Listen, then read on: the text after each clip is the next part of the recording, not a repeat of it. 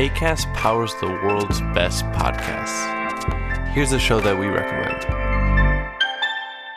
Hey guys, welcome to Giggly Squad. a place where we make fun of everything, but most importantly, ourselves. I'm Paige DeSorbo. I'm Hannah Berner. Welcome to the squad. Giggly Squad started on Summer House when we were giggling during an inappropriate time. But of course, we can't be managed. So we decided to start this podcast to continue giggling. We will make fun of pop culture news, We're watching fashion trends, pep talks where we give advice, mental health moments. and games and guests. Listen to Giggly Squad on ACAST or wherever you get your podcasts. ACAST helps creators launch, grow, and monetize their podcasts everywhere. ACAST.com.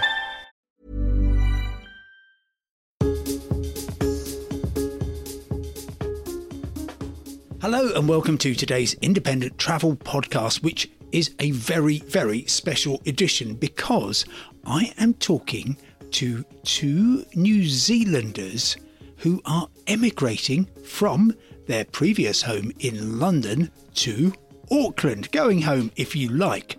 But they're not doing it by hopping on a plane and 24 hours later emerging bleary eyed in Auckland. They are on, well, I guess, the voyage of a lifetime aboard Queen Victoria, sailing from Southampton via Bermuda, Aruba, and the Panama Canal, the coast of California, and finally across the Pacific to their new home of Auckland.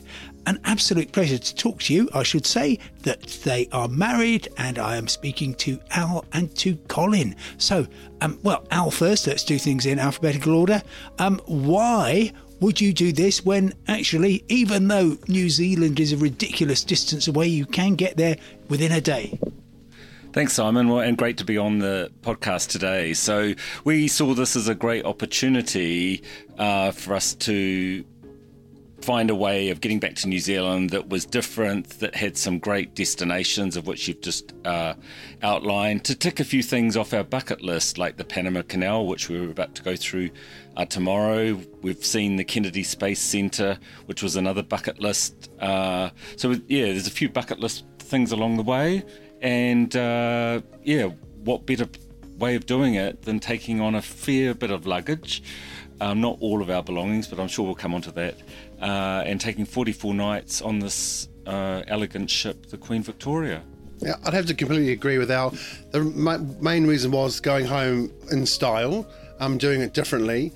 A few, few things to tick off the bucket list, including the fact we'd always wanted to do a transatlantic. So this was the start of the cruise. That got that out of the way, and also the fact that easy that we take we came on board with I think it was eight suitcases and six carry-ons, so we had about 14 pieces.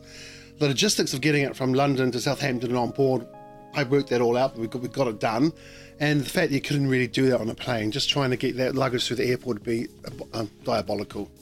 Well, yes, of, course, and I guess um, not wanted on voyages applies to much of it, but you're not paying the same excess baggage rates that you might by flying.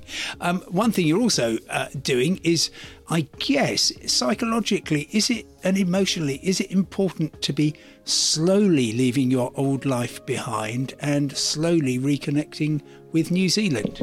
Yeah, that, that's a really good point, Simon. Um, when we sailed out of Southampton, it was sort of weird and surreal because we weren't going on holiday, and, but we were immigrating. But we it just it felt like we were going on holiday because every other time we've left Southampton, it's been on a cruise where within two weeks you're back home again. And this wasn't the same, but we didn't have that feeling of actually leaving for good because it was it was a combination of going and not going. Does that make sense? And I think to uh, add to Colin, uh, yes, it was well slightly emotional, um, but we'd already said our goodbyes um, to people well before we got to Southampton. Um, and now we've had time. There's always activities on board, exciting destinations, port, port of call. So I think we are gradually um, getting ready and prepared for New Zealand. And clearly, people are asking us lots of questions and curious about why we chose uh, this way of getting back.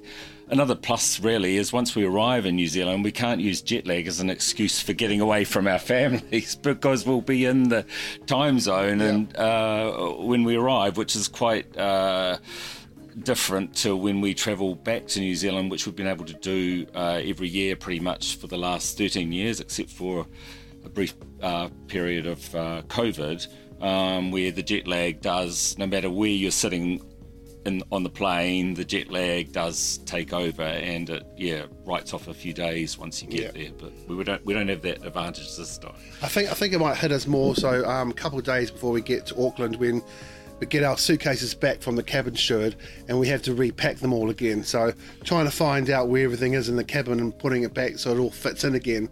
I think then the reality might hit that we're almost home. What about then cabin fever? I mean, I imagine that uh, where you're you're staying in a cabin which is rather smaller than the average apartment or house, and uh, that must, particularly on sea days, and you've got a lot of them, long spells up to five, maybe seven days without uh, seeing land. Does that um, does that get a little pressurised? I wonder.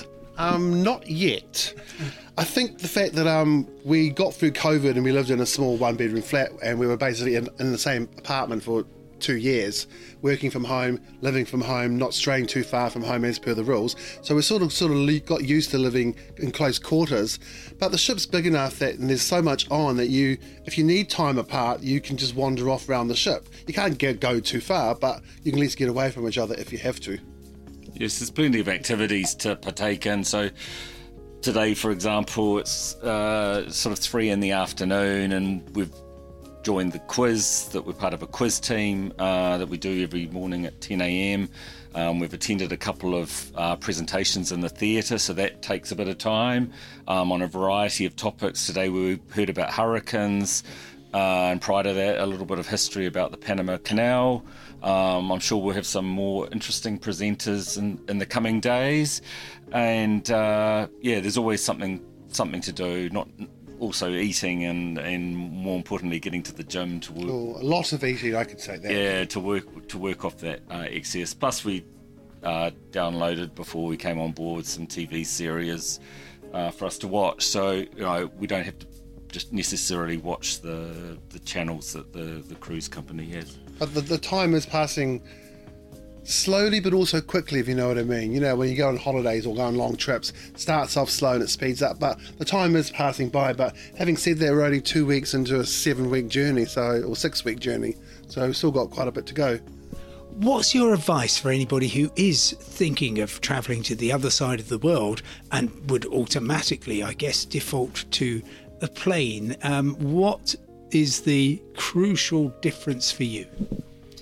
Well, price would be a really important thing. Uh, obviously, our uh, um, the the cruise price is more expensive than the the airfare uh, price, even if you factored in um, uh, excess luggage and stuff. Uh, however, you're not usually when you're flying between to, or to the other side of the world, you, you're there 24 hours. Whereas for us, we're taking the time. For us, we're lucky that we're not uh, having jobs right now to sort of factor in. So this six to seven week period is is, is much easier uh, for us than if, if, if we were working full time. And I'd have to say, I mean, some people would probably travel home, could spend several weeks, but they'll be travelling from country to country and seeing different places, but then, then having to pack and unpack and get planes and go through airports.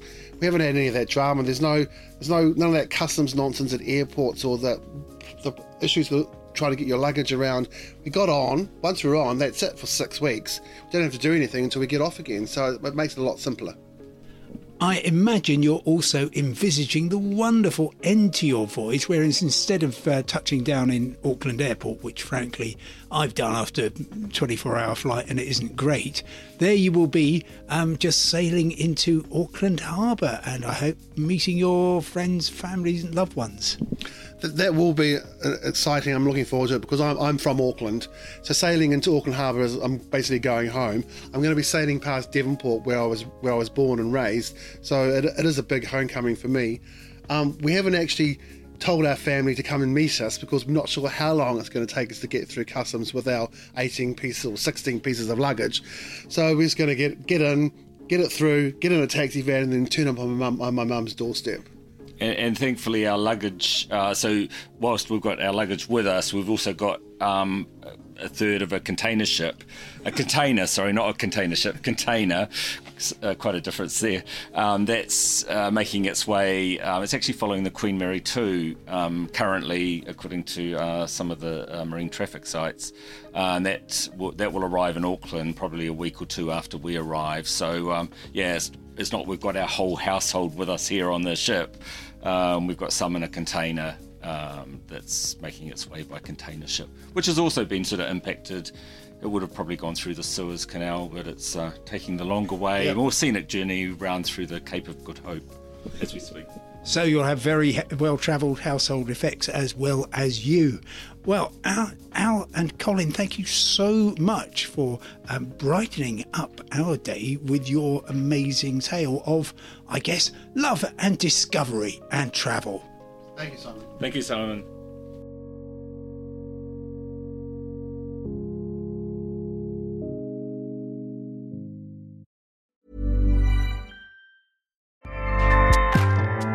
ACAST powers the world's best podcasts. Here's a show that we recommend. Hi, I'm Doree Shafrir, and along with Kate Spencer, I host Forever 35, a podcast about the things we do to take care of ourselves. Join us every Wednesday with guests like author Phoebe Robinson, chef Samin Nosrat, actress Busy Philipps, and even former Secretary of State Madeleine Albright.